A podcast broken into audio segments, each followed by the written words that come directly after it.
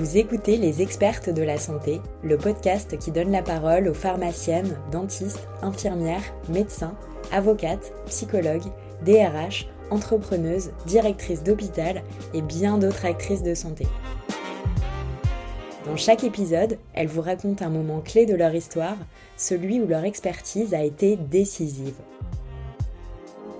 Qu'il s'agisse de sauver une vie ou d'aider un patient, de décider de l'avenir d'une association ou de se battre pour ses convictions, toutes ces femmes ont su faire la différence à un moment de leur vie. Voici l'histoire de l'une d'entre elles. Bonjour, je suis Manuelle Pierga, directrice du marketing et de la communication de Made in Plus, et je vais vous parler de la manière dont j'ai changé d'identité d'une entreprise de santé.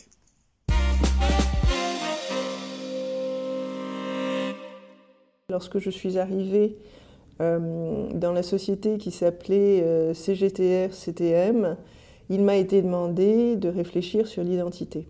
La marque actuelle, euh, la marque qui était en vigueur n'était pas satisfaisante et j'ai donc conduit une enquête auprès de l'ensemble de la population interne et ça c'était assez atypique parce que généralement lorsqu'on change une identité c'est vers le client qu'on se tourne. Là, euh, j'ai pensé instinctivement qu'il était important que euh, la nouvelle identité qu'on allait construire ensemble soit fédératrice.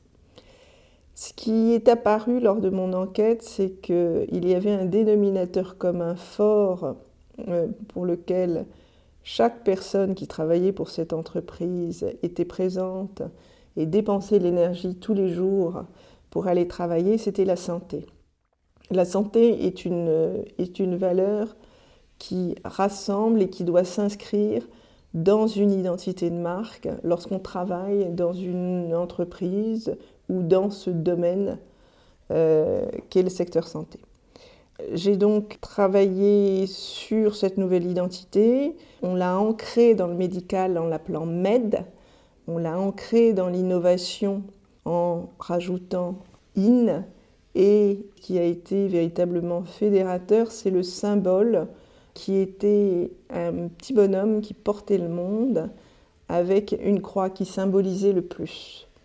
Ça a été une véritable révolution pour l'ensemble de la population interne qui s'est reconnue euh, dans cette, euh, dans cette identité.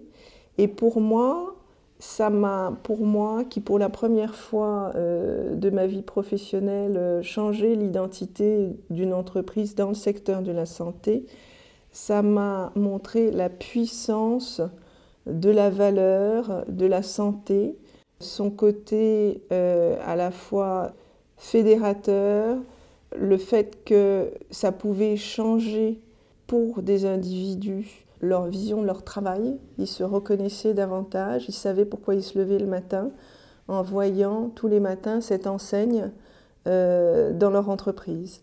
Ça a véritablement eu euh, une puissance d'attraction, alors euh, de fidélisation pour ceux qui étaient présents, de revendication pour ceux qui croyaient et d'attraction pour ceux qui, qui hésitaient encore à venir nous rejoindre.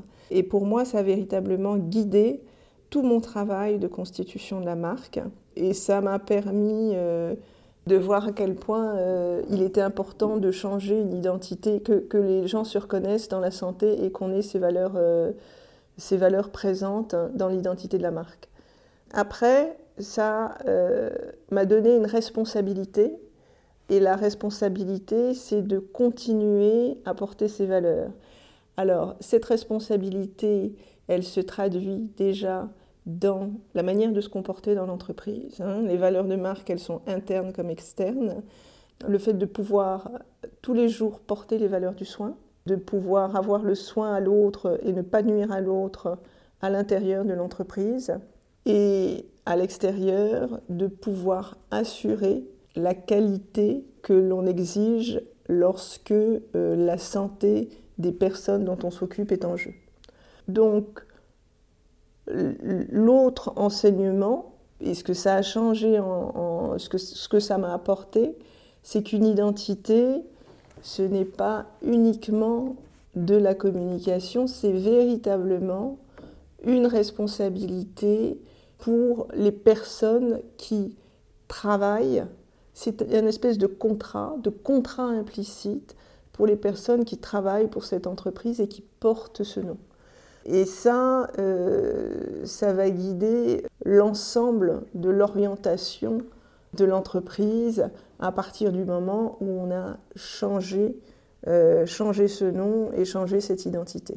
Donc ça a été euh, riche d'enseignements, ça m'a donné une responsabilité et ça a donné une responsabilité à l'ensemble des personnes qui travaillent pour cette entreprise. À partir de maintenant, toute la communication qu'on fera portera les valeurs du soin. Et donc, ça m'oriente aussi dans la manière de pratiquer mon travail. Vous venez d'écouter un épisode des expertes de la santé.